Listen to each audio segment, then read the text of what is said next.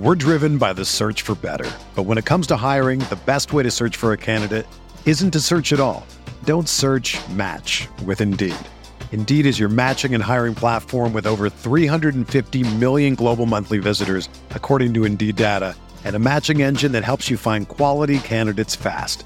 Ditch the busy work. Use Indeed for scheduling, screening, and messaging so you can connect with candidates faster. Leveraging over 140 million qualifications and preferences every day, Indeed's matching engine is constantly learning from your preferences, so the more you use Indeed, the better it gets. Join more than 3.5 million businesses worldwide that use Indeed to hire great talent fast. And listeners of this show will get a $75 sponsored job credit to get your jobs more visibility at Indeed.com slash BlueWire. Just go to Indeed.com slash BlueWire right now and support our show by saying that you heard about Indeed on this podcast. That's Indeed.com slash BlueWire. Terms and conditions apply. Need to hire? You need Indeed. What's going on, everyone? Thanks for tuning in to another episode of the Ducks Dish podcast. I'm your host, Max Torres. We got a big episode on tap for you guys today. We got a little bit of recruiting news to get into. Oregon football is also starting fall camp uh, this coming Friday. Uh, so there's going to be a lot to discuss here in just the next couple of days. In today's episode, like I said, want to hit on some recruiting headlines for the Ducks that have unfolded since I last spoke on the podcast. And then I also wanted to specifically preview the Oregon offense uh, as we get ready for fall camp starting on Friday. So, with all that being said, we are coming to you guys live on YouTube at Oregon Football Max Torres. Appreciate those of you that are tuned in and uh, definitely want to encourage you guys to hop in the live chat and ask a question, and I will do my best to answer it and to get to it. So today, I want to start off with some recruiting news because the Ducks did just land a big commitment on the recruiting trail. That is 2023 defensive lineman Terrence Green, Terrence Mean Green, as he goes by. Um, Terrence Green is a four star prospect out of Cy Woods High School in Cypress, Texas. And he is a four star prospect according to two four, the 247 Sports Composite, which has him rated at 0.9031. He is the number 300 overall recruit in the country, number 45 defensive lineman, and number 55 overall recruit in the state of Texas. And this is a really big get for Oregon. I think that Oregon needed to get some momentum going along the in the trenches overall, and then uh, really along the defensive line. I think after you have some really big names added to this new staff, Dan Lanning, obviously the biggest one, uh, and then Tosh Lupoi as well, Tony Tuioti.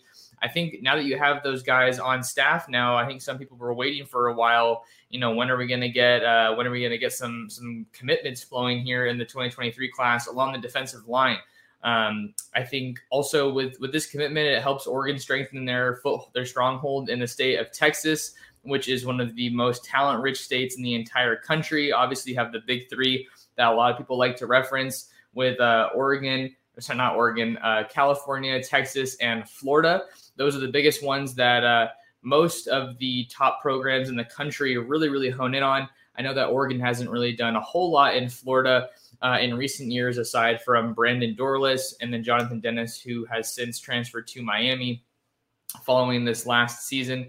So Oregon was able to land Terrence Green over a host of other big programs. Texas was in there, Florida, Michigan State, Miami.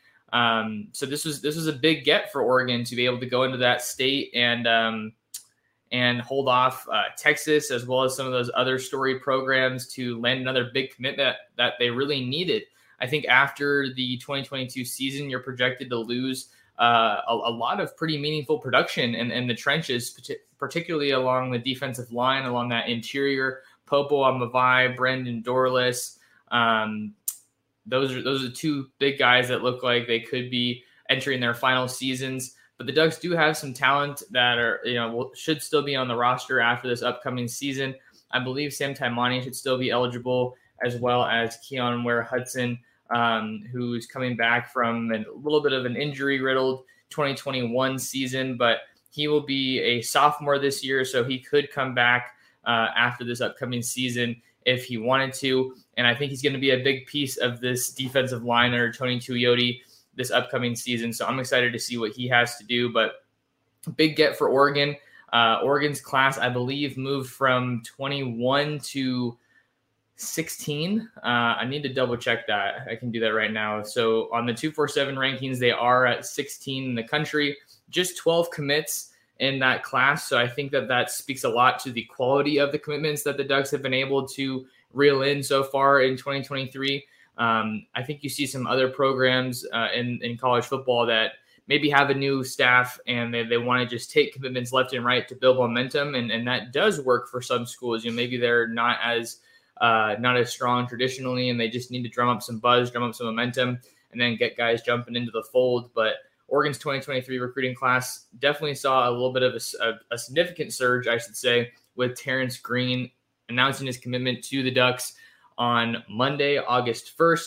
A couple other guys that are in the fold from uh, from this 23 class. Looking in the state of Texas, the Lone Star State, you also have Brennan safety Tyler Turner, uh, who is out of the San Antonio area. He was a former Baylor commit, and uh, Oregon was able to swoop in there and uh, add him to their 2023 class. Look at uh, previous connections like Matt Powledge, who was previously on Dave Aranda's staff at Baylor. I thought that was definitely a big part in, in that commitment. But this this addition of Terrence Green is really notable because I think this is the kind of talent that you need to add in the trenches if you want to be competitive on a year in, year out basis. Um, obviously, you have to develop the skill, but you also just need to have the raw size and, and power to to compete in the trenches uh, with a lot of these big offensive linemen that Oregon's going to be going against. Schools like Georgia, um, that was obviously big, and then Ohio State as well. So just getting a, a guy, 6'5, 265 with, with Terrence Green. That's his frame right now, uh, according to 247 Sports. I think he's going to be a very solid addition for Oregon. Not sure if he's necessarily going to play right away, um, but I think he's he's someone that could certainly add some very significant depth to this defensive line. And uh, I think that getting getting him in the fold is going to be big because maybe it'll serve as a little bit of a little bit of a domino effect for Oregon along the defensive line. Some some other big names to keep an eye on. Maybe just let's zoom out a little bit and go front seven. Uh, David Hicks, also from the state of Texas, is someone that you really want to keep an eye on there on the recruiting trail. Uh, Oregon has hosted him uh, numerous times, once in the spring and then again for his official visit uh, back in the month of June. And then you have Mateo Uiagalelei, the highly touted uh, edge rusher from St. John Bosco. It doesn't look like he's in any kind of a hurry with his recruitment uh, as far as announcing a final decision. He was on campus in Eugene for his official visit that big June 24th weekend, right before the dead period. Oregon's definitely got to be feeling good about where they stand in that recruitment. But you have schools like Ohio State, USC, Clemson, and Alabama all still looming large in that recruitment. I think Mateo is planning to take a couple official visits once the season gets underway. So those are a couple guys that you have to keep an eye on on the recruiting trail for Oregon. Uh, and then also A'Mauri Washington out of Arizona and Michael Gardner. I think those are some other defensive line prospects that Oregon's in a great spot for. And I feel really good about where they're at. I think A'Mauri Washington was actually on campus this past weekend uh, out of the dead period. So good sign from for Oregon to see him quickly getting back out to Eugene for another visit. But now that we have that recruiting news out of the way, let's go ahead and dive into some fall camp preview content, uh, specifically Oregon's offense uh, in 2022 under Kenny Dillingham. I think that Oregon enters the 2022 season with a lot to prove on offense. I think their offense was good last year, but definitely left a lot to be desired. I think Oregon fans were excited to see a strong running game, but maybe not that much of a running game, just to the point of a lot of play calls looked repetitive and and there wasn't that much variety in what we were seeing from week to week. And then really between the first and second Utah game, you were gonna need to make some big adjustments, and they just didn't see it. That could really be said for both sides of the ball in those particular games. But I think just by injecting some some new some new coaches, some new talent to this offense really should spell success for Oregon's offense in 2022 because they have so much talent Now they just need to find someone that knows how to use it the right way. And I think that there is both reason to be a little bit hesitant and also to be confident um, with, with Oregon's offense in 2022. I think a lot of people, not necessarily on the Oregon end of things, but maybe just in general on college football, there, there are some some reasonable questions that you ask when you have an offensive coordinator as young as Kenny Dillingham. But he's someone that clearly knows what he's talking about. Every time he he talks, I feel like you kind of feel like some of that that age bias maybe that some people might have maybe melts away a little bit but one of the biggest topics or biggest ways that you can kind of guide your perception of this team is you know what have we heard in spring football in the offseason pressers at Pac 12 Media Day from, from Lanning, from Forsythe, from DJ Johnson? What have we heard there? And then how do we see that on the field? Because uh, talk is cheap in the offseason, right? That goes for any team. I'm not even just talking about Oregon. Talk is cheap in the offseason when the pads get popping, when the, the whistles are blowing, and you have big plays left and right. Uh, you know, someone hits you in the mouth, and, and it's your time to, to figure out how you're going to respond, how are you're going to pick yourself up, how are you going to grow as a team. I think that's when you really see what kind of a team that you have to work with. And that's why fall camp is so exciting because now we're just about uh, a month from tomorrow. We are going to be watching Oregon against Georgia on the national stage in the Chick fil A kickoff game, um, which is going to be really, really exciting. So let's talk about the Oregon offensive line. And definitely wanted to remind you guys throw a question in the chat if you guys uh, have anything that you wanted to ask me. Eric's here. He says, Hey, Max, thanks for the content. Appreciate you, Eric, for stopping by, taking some time out of your day to talk some ball with us. Should be a fun season for the Ducks in 2022. When we're talking about the offense, I think that the most appropriate place to start is the offensive line because if the offensive line can't block anybody, well, plays can't get off the ground and you could get yourself in trouble in a hurry. And that is one major bonus that the Oregon Ducks have going their way heading into 2022. They have a wealth of returning production uh, along that front line. Obviously, you have Alex Forsythe as the starting center. He was named to the Rimington Trophy Award watch list. That is the nation's most outstanding center. Um, that was really big. Uh, you also have Ryan Walk, TJ Bass, uh, Stephen Jones, Malaesala, Amavai Laulu. Uh, let's see who else. Uh, Jackson Powers Johnson is another guy that we might be seeing some more of this year. He's he's listed on that updated Oregon football roster as both a defensive lineman and an offensive lineman. But I'm kind of curious to get your guys' thoughts. Where is there a bigger need for Jackson Powers Johnson? Would it be on the defensive line or the offensive line? Leave me a comment in the live chat or in the comments to let me know where you think he is, where he best fits for the Ducks in 2022 because he came to Oregon as an offensive lineman, and that's where he made most of his impact as a true freshman. Um, we saw him get some snaps. I remember in the UCLA game, that was pretty big uh, and really encouraging to see just how well he played as a true freshman. That is a huge dude um, coming out of Corner Canyon in Utah, which is a big emerging pipeline state for Oregon uh, on the recruiting trail and I think it's going to be really really fun to see how they can shape up there. But um, other guys that they have on the offensive line, Dawson Jaramillo, I feel like Dawson Jaramillo might be uh, one of the biggest wild cards on this offensive line, just because he got some really meaningful snaps last year in that Ohio State game, and I feel like every time his number was called, he always rose to the occasion. But we we didn't see him get a, a ton of starting time, uh, a ton of starts um, from 2022, if memory serves correctly. So I think he's probably one of the maybe one of the best kept secrets along this offensive line as Adrian Klemm heads into this 2022 season. He's someone that that a lot of players have talked about as the the Swiss Army knife of the offensive line.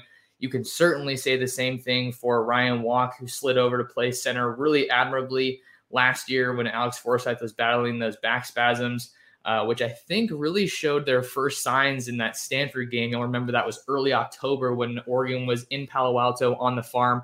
Eventually, they ended up losing a pretty tough game uh, in overtime to the Cardinal. Uh, and then you also have Josh Conerly, Dave Iuli coming in in that 2022 class. So I think those are the two names that you want to watch out for, see if they can get some playing time as true freshmen. They have that four game redshirting rule. Rather, you can play four games before burning a redshirt. uh, in, in any season. Um, so I think that Conerly comes to Oregon with as much hype as as we've ever seen. Uh, anybody, literally, he's the highest rated offensive line commit in Oregon football history, even passing Penei Sewell, who, as we know, became the first Outland Trophy winner from Oregon. And then he also went on to the NFL and was selected number seven by the Detroit Lions in the 2021 NFL draft. Uh, so Oregon's got a, a, a strong tradition of offensive linemen, and uh, both the guys that they uh, already have on the roster, and then maybe some of the, that are projected to play quite a bit, and then also some of these uh, some of these young bucks can definitely help fill in and continue that legacy of strong offensive line play at the University of Oregon. So for Oregon, I think their offensive line certainly has their strength in the run game. Oregon's, for the most part, as long as I've been following them and covering them, been a run first team. I think that we're going to see a much more balanced attack under Kenny Dillingham heading into this next season. Um, he was talking, I think it was on the QB 11 show. That was a really awesome episode. If you guys haven't listened to it, you should go check it out. He was talking, I think, just about, you know, not necessarily having a certain ratio uh, of, you know, run and pass and, and really just taking what the defense gives him and kind of letting that sometimes dictate what he wants to do. Uh, but at the same time, you also don't want to let an opponent dictate what you're doing because then you can kind of play yourself into some trouble there. But case in point, I bring that up to say that I think that it's pretty, pretty uh, likely that we will be seeing a more balanced offensive attack from Oregon. Um, I think they probably have some more room to grow in the passing game just because we saw such a limited passing attack last year. Uh, you know, Anthony Brown had to scramble or he, he ended to get up you know, turn the ball over or got sacked that I think that they really didn't get to work in lockstep and really kind of get get to see what you know the peak of their play looks like as an offensive line if that makes sense sure they had you know great performances in the run game but i don't think they've really had those games where it's like man we can really pass the ball we can really you know uh, knock these guys down and, and you know win the line of scrimmage in both facets of the game i think that's a, a big area that i'm to be looking for growth from this Oregon offensive line in 2022. I expect them to dominate in the run game, but how do they look in the passing attack? And how do they look with a new quarterback that they're blocking for? Um, I think that'll be pretty interesting. You know, what, what does that relationship look like with how much the quarterback trusts the offensive line and, and, and vice versa? How long does a play maybe get extended? Uh, can that quarterback hang in the pocket? Um, when there's a lot of pressure coming at him? Or is he maybe a little quick to to escape the pocket? These are all hypotheticals that we're hopefully going to have answers for uh, you know in just about a month or even from what we see in uh, spring and fall camp. I almost said spring football but in, in fall camp. So case in point oregon's offensive line is looking about as solid as anybody's in the entire country. Certainly one of the top units in the pac 12 so that should definitely spell success for whoever uh, whoever ends up winning the quarterback job, whether that be Ty Thompson, Bo Nix, Jay Butterfield. You always want to have a strong offensive line to lead you into battle. Eric says, it's going to be great having Dilly be able to utilize our playmakers, McGee, Thornton, Franklin, Hudson. We're looking at, we're loaded at pass catchers. It will be nice to see them put in a position to shine. Yeah, I couldn't agree more. I think that Oregon's wide receivers look, you know, probably the strongest as far as a, you know, two deep. That Oregon's wide receiver might be the the deepest position group on this team. You had guys that you mentioned in this comment. You have Troy Franklin, Dont'e Thornton, Chris Hudson as as guys that played last year. Uh, Troy Franklin was the uh, was the guy who played the most snaps out of any freshman last season. Uh, but Dont'e Thornton really came on strong uh, we saw him against Stony Brook, and then after injuries to uh, Johnny Johnson, and then Jaylon Redd wasn't available down the stretch. Micah Pittman transferred. Dont'e got thrown into the fire a bit, and, and I think that that um, you know I'm not saying he played poorly. I'm not trying to say that at all, but we didn't see a whole lot of him, a whole lot from him rather in in those games down the stretch when he did start. Um, I think he had a touchdown in the Alamo Bowl, um, which is definitely an encouraging sign. I'm going to look that up right now um, because I don't want to I don't want to um, mess up how I'm representing Dont'e's ability. um, because I think he might have had a touchdown in that game. So give me a second here. Um, okay, no. Oh, okay, there you go. Yeah, Dont'e Thornton, 66 yard pass from Anthony Brown in the third quarter. Um, so that was definitely a, a, highlight for Dont'e last year. Um, but I think he's ready. I say all that to say he's ready to make an even bigger impact. Even though he was in some games, um, he's ready to make a bigger impact for the Ducks. Uh, had that touchdown against Stony Brook, and then again against um, Oklahoma in the Alamo Bowl that I just mentioned. So really good to see him utilized as a deep threat for Oregon in the passing game. And then he he was one of three wide receivers, count them one, two, three wide receivers that had a hundred yard receiving performances in that Oregon spring game. And yeah, it's only a spring game. You don't want to make too much of it, but I thought that was a great thing to see, a great sign of things to come from Dont'e.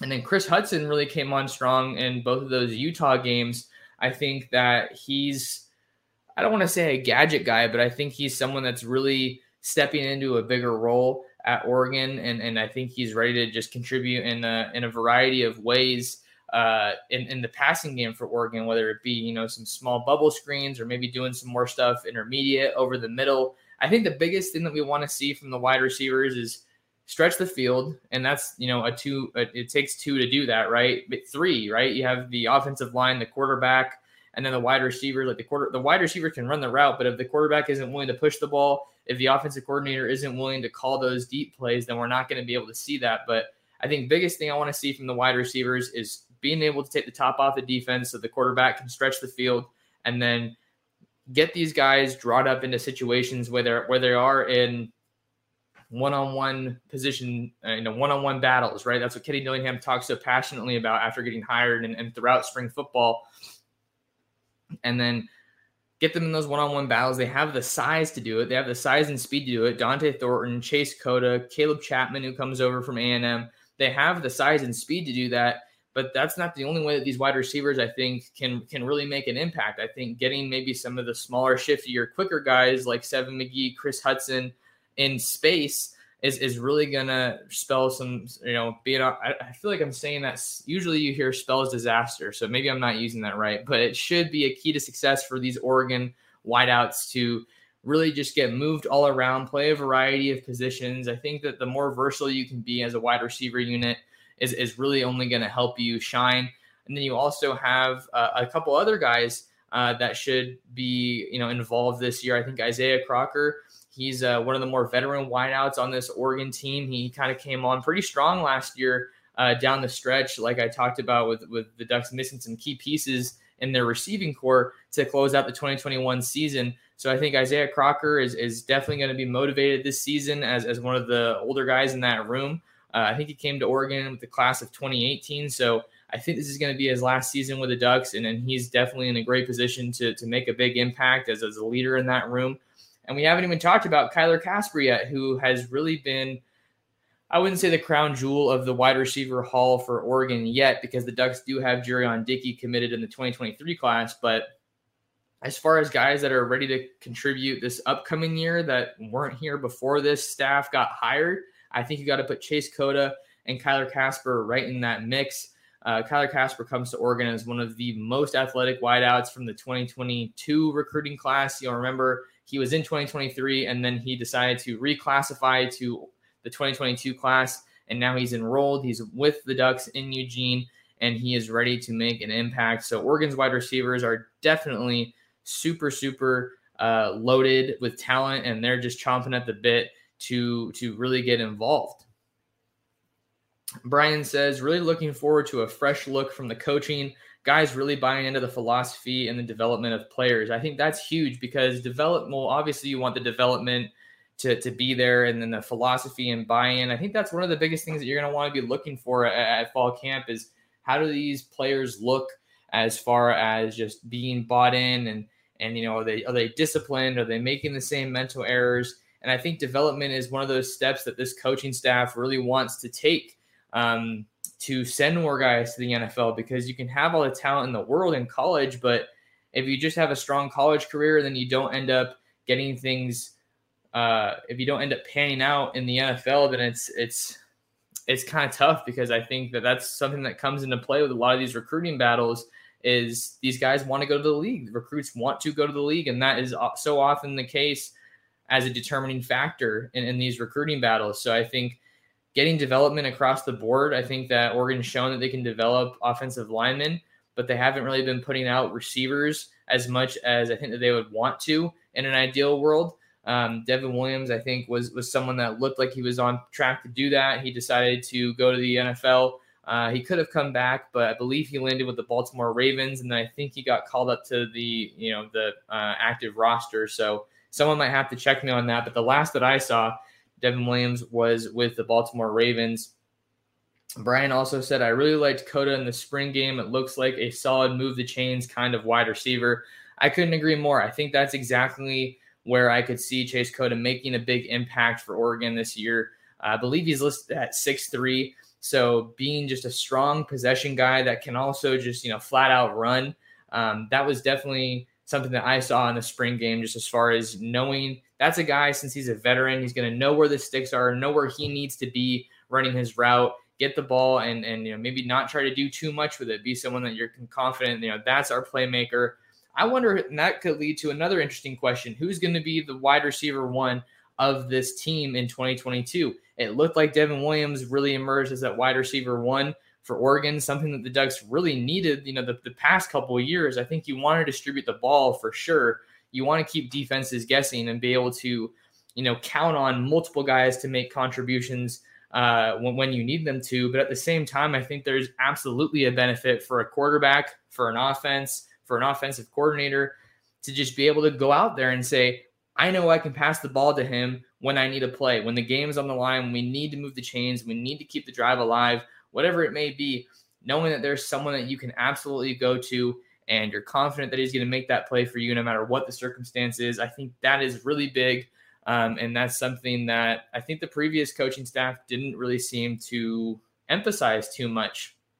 I think I remember asking that getting asked a couple times throughout last season, and um, you know they were kind of downplaying the the potential benefits of having having a number one wide receiver, you know, a true standout guy. And I think that similar to what we had seen in the spring game with, with Chase Cota being a move the chains kind of a, receiver, like Brian's saying here, I think that we could see that as part of the next step in Dont'e Thornton's evolution because I think that was one of the focuses that I remembered him talking about when we spoke with him in spring practice was, you know, he's a six five guy, you know, two, 215, 220. We don't have updated weights just yet. Hopefully we'll get that at, fall camp with uh, another look at the roster.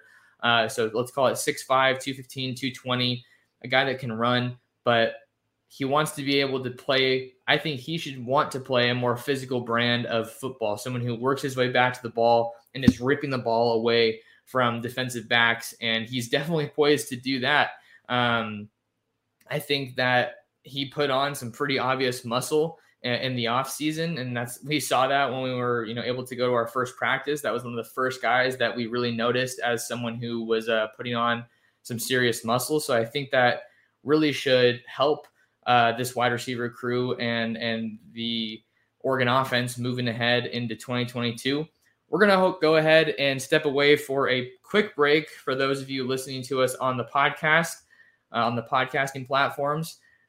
Don't go anywhere. We will be right back with more Ducks Dish podcast after this. We're driven by the search for better. But when it comes to hiring, the best way to search for a candidate isn't to search at all. Don't search match with Indeed. Indeed is your matching and hiring platform with over 350 million global monthly visitors, according to Indeed data, and a matching engine that helps you find quality candidates fast. Ditch the busy work. Use Indeed for scheduling, screening, and messaging so you can connect with candidates faster. Leveraging over 140 million qualifications and preferences every day, Indeed's matching engine is constantly learning from your preferences, so the more you use Indeed, the better it gets. Join more than 3.5 million businesses worldwide that use Indeed to hire great talent fast. And listeners of this show will get a $75 sponsored job credit to get your jobs more visibility at Indeed.com slash BlueWire. Just go to Indeed.com slash BlueWire right now and support our show by saying that you heard about Indeed on this podcast. That's Indeed.com slash BlueWire. Terms and conditions apply. Need to hire? You need Indeed. Whether you're a world class athlete or a podcaster like me, we all understand the importance of mental and physical well being and proper recovery for top notch performance. That's why I'm excited that Unified Healing is sponsoring podcasts on the Blue Wire Network. Unifyd Healing is a new and super innovative global network of wellness centers powered by Energy Enhancement System, or EE System. If you haven't heard of the EE System yet, then you'll want to listen up. This technology promotes wellness, deep relaxation, purification, and rejuvenation. Wherever you are across the globe, access to a center is easy and affordable. Interested in experiencing the EE System technology for yourself? Go to unifydhealing.com slash bluewire to learn more and find a center near you. That's unified, U-N-I-F-Y-D, healing.com slash bluewire. No material or testimonials on the Unifyd Healing website are intended to be viewed as medical advice or a substitute for professional medical advice, diagnosis, or treatment. Always seek the advice of your physician or other qualified healthcare provider with any questions you may have regarding a medical condition or treatment and before undertaking a new healthcare regimen, including EE system. All right, welcome back to the Ducks Dish podcast. I'm your host, Max Torres. We are live on YouTube at Oregon Football. Max Torres, appreciate you guys stopping by. Those of you that are here, talking some Ducks with us and getting ready for fall camp as we preview the Oregon offense. Quick favor to ask of you guys just take a second out of your day to smash the like button and smash the subscribe button uh, to help support the channel. That is a tremendous help for me and what I'm doing trying to cover the Ducks. And then go ahead and hit that notification bell so that you don't miss out on future live streams here on the channel. Trying to get going at a much more frequent pace. I want to be going daily, but I don't want to promise that or commit to that just yet unless I can do it. But just wanted to make sure I asked that of you for those of you that are watching here on YouTube. So now we have a couple other position groups that we can also talk about. Want to talk about the tight ends as well as the running backs. Um, we had a couple more comments here, so let me see if I can get some of those. See me on the big screen says, speaking of offensive line, how does the depth look in the upcoming years? Will we see some guys in the rotation this year and this veteran filled offensive line?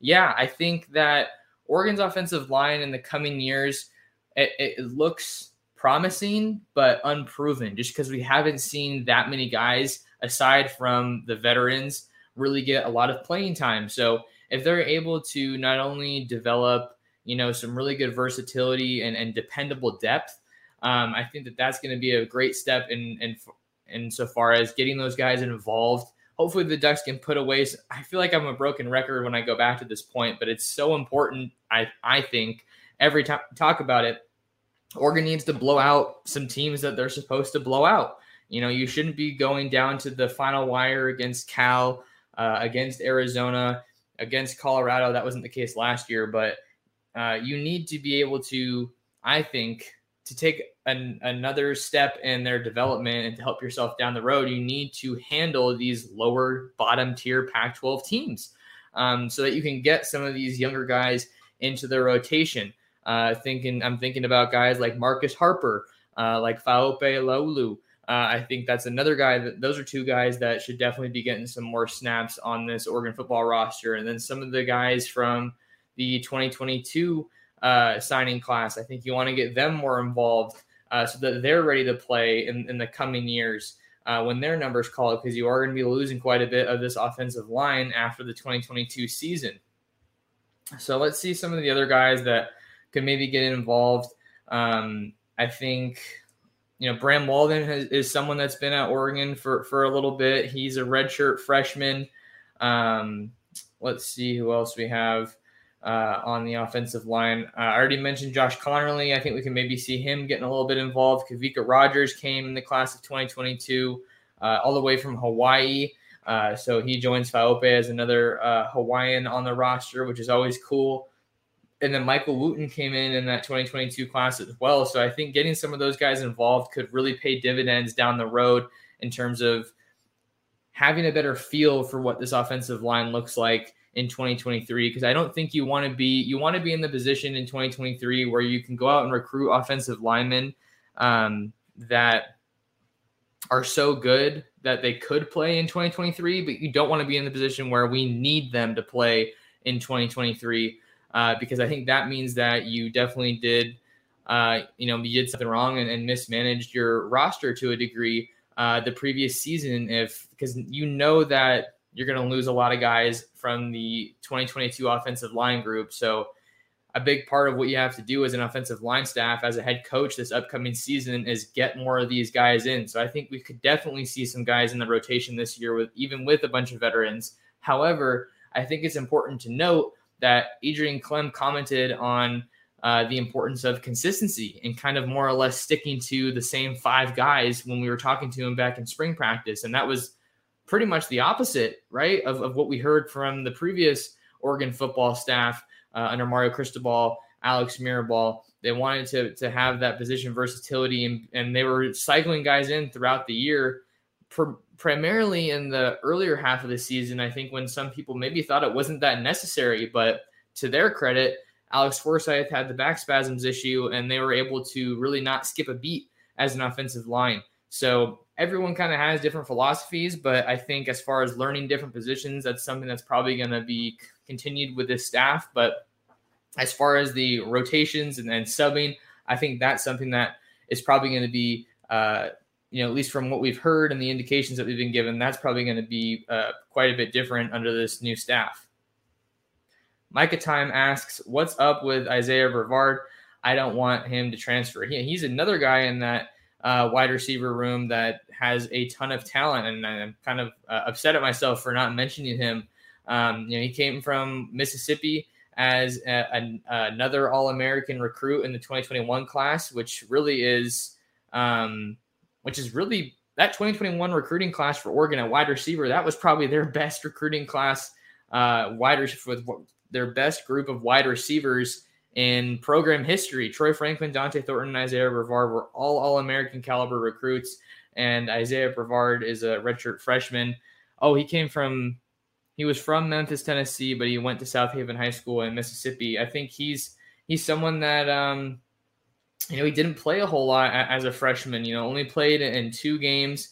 Uh, had a six-yard catch in the Alamo Bowl, and he only played 11 offensive snaps in, in those two games. So it's it's tough to see. I think Oregon's wide receiver room because they've lost some guys, much like their running back room, which I wanted to talk about. I feel like snaps are are pretty up in the air.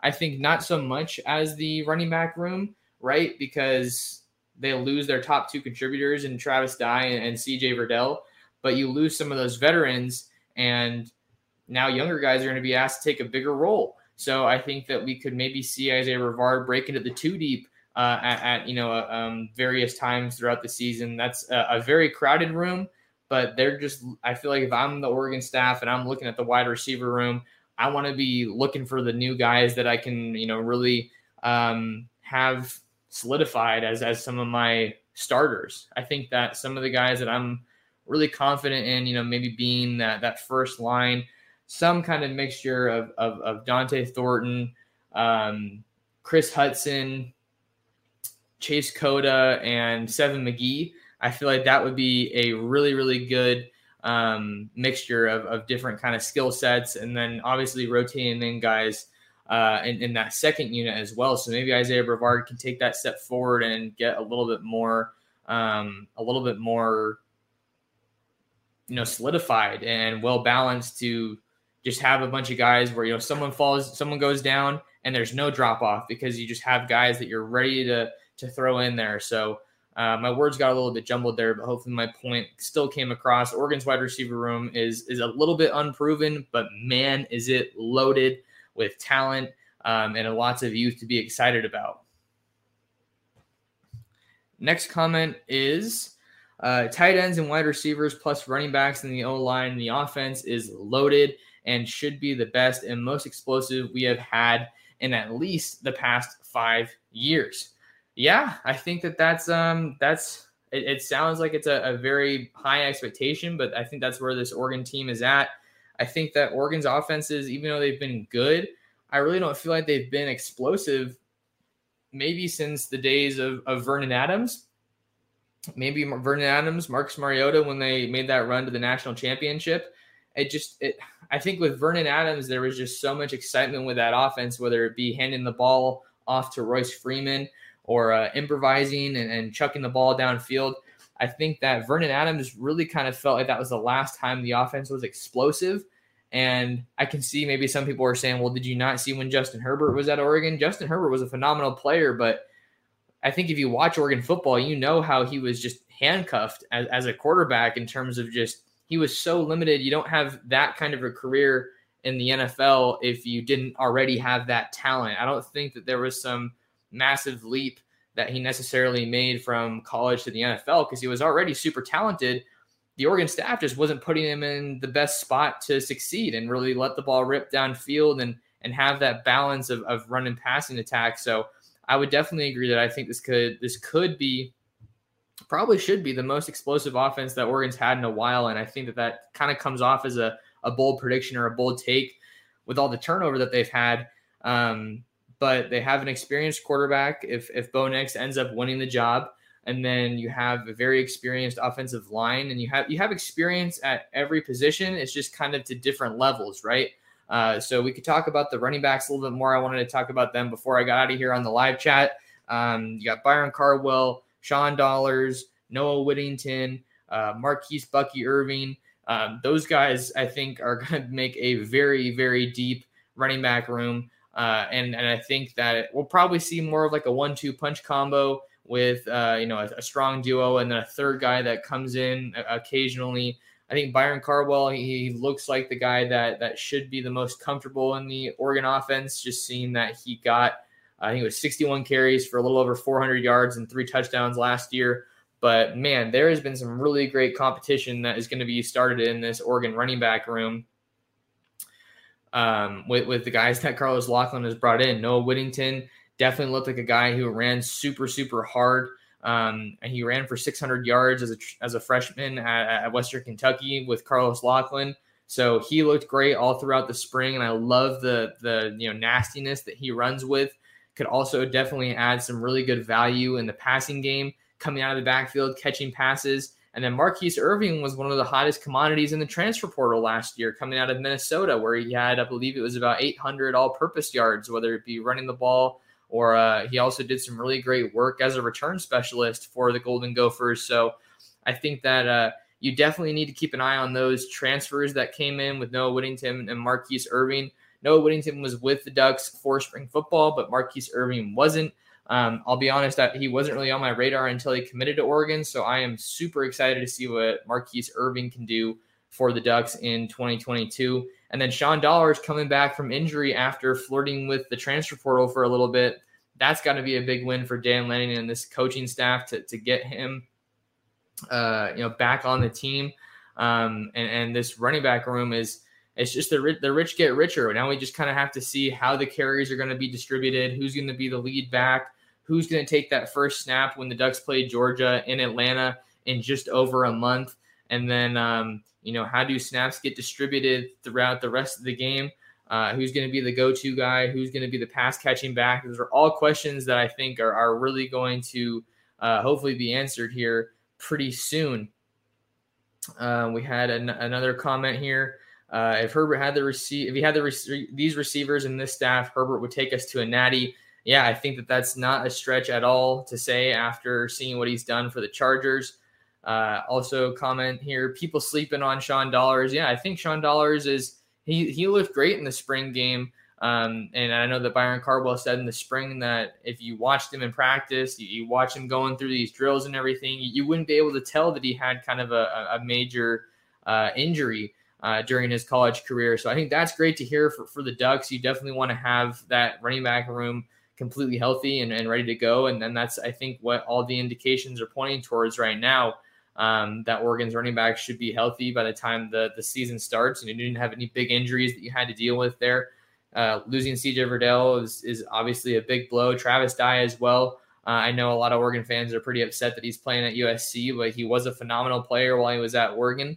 Um, I was pretty surprised by how well he was able to slide in as almost an every down back, just because a lot of people were concerned about him having the frame to do that. But um, definitely really enjoyed watching Travis Dye.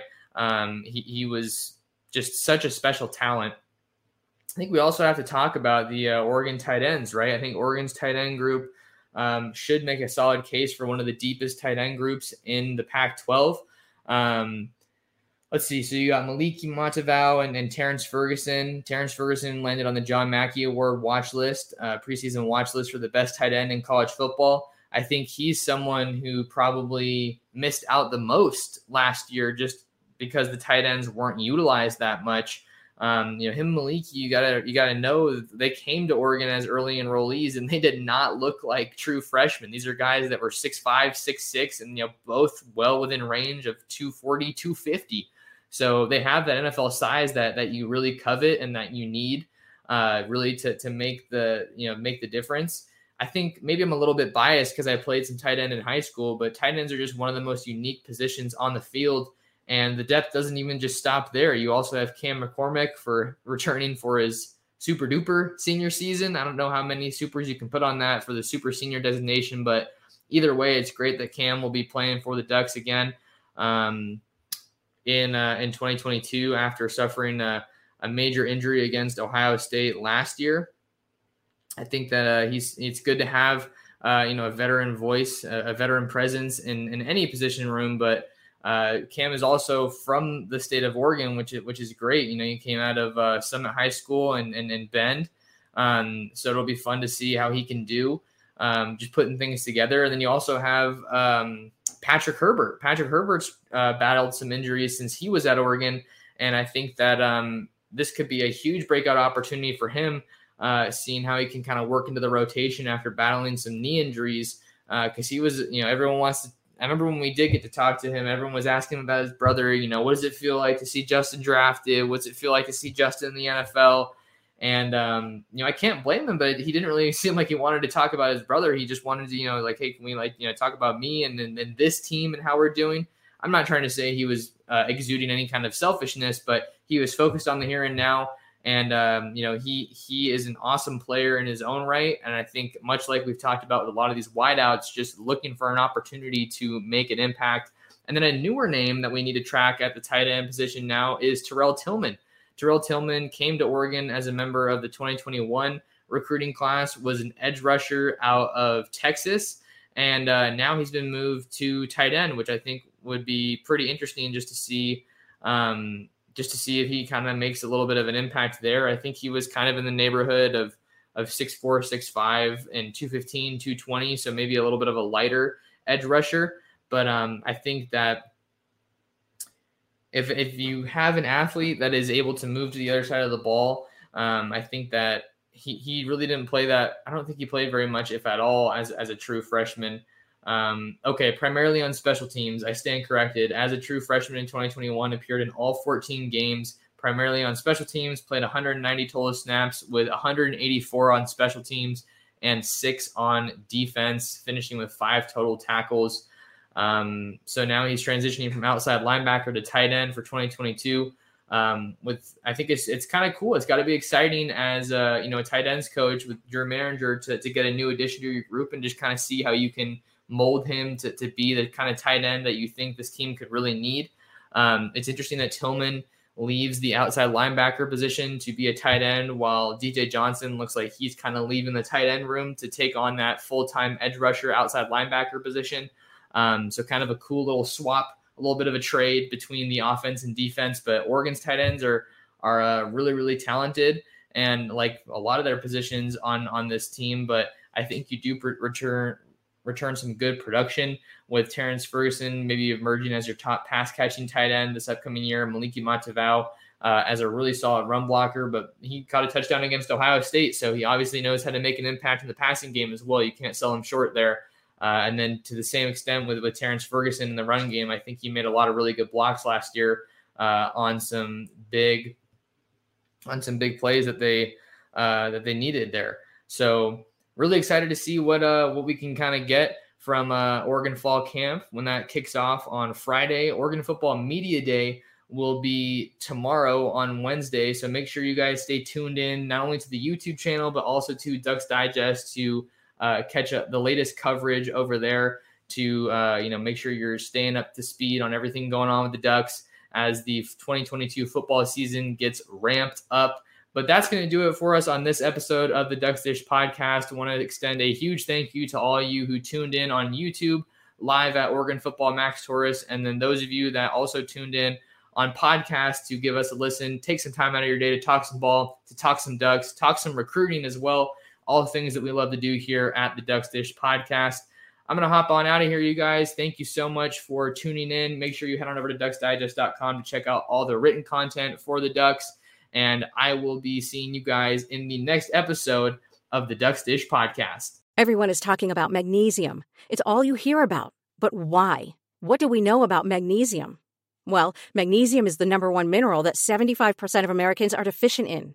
If you are a woman over 35, magnesium will help you rediscover balance, energy, and vitality. Magnesium supports more than 300 enzymatic reactions in your body, including those involved in hormonal balance. From functional medicine doctors to mental well being and female hormone experts, we all know that magnesium is the one mineral to improve all aspects of well being and health. But which one?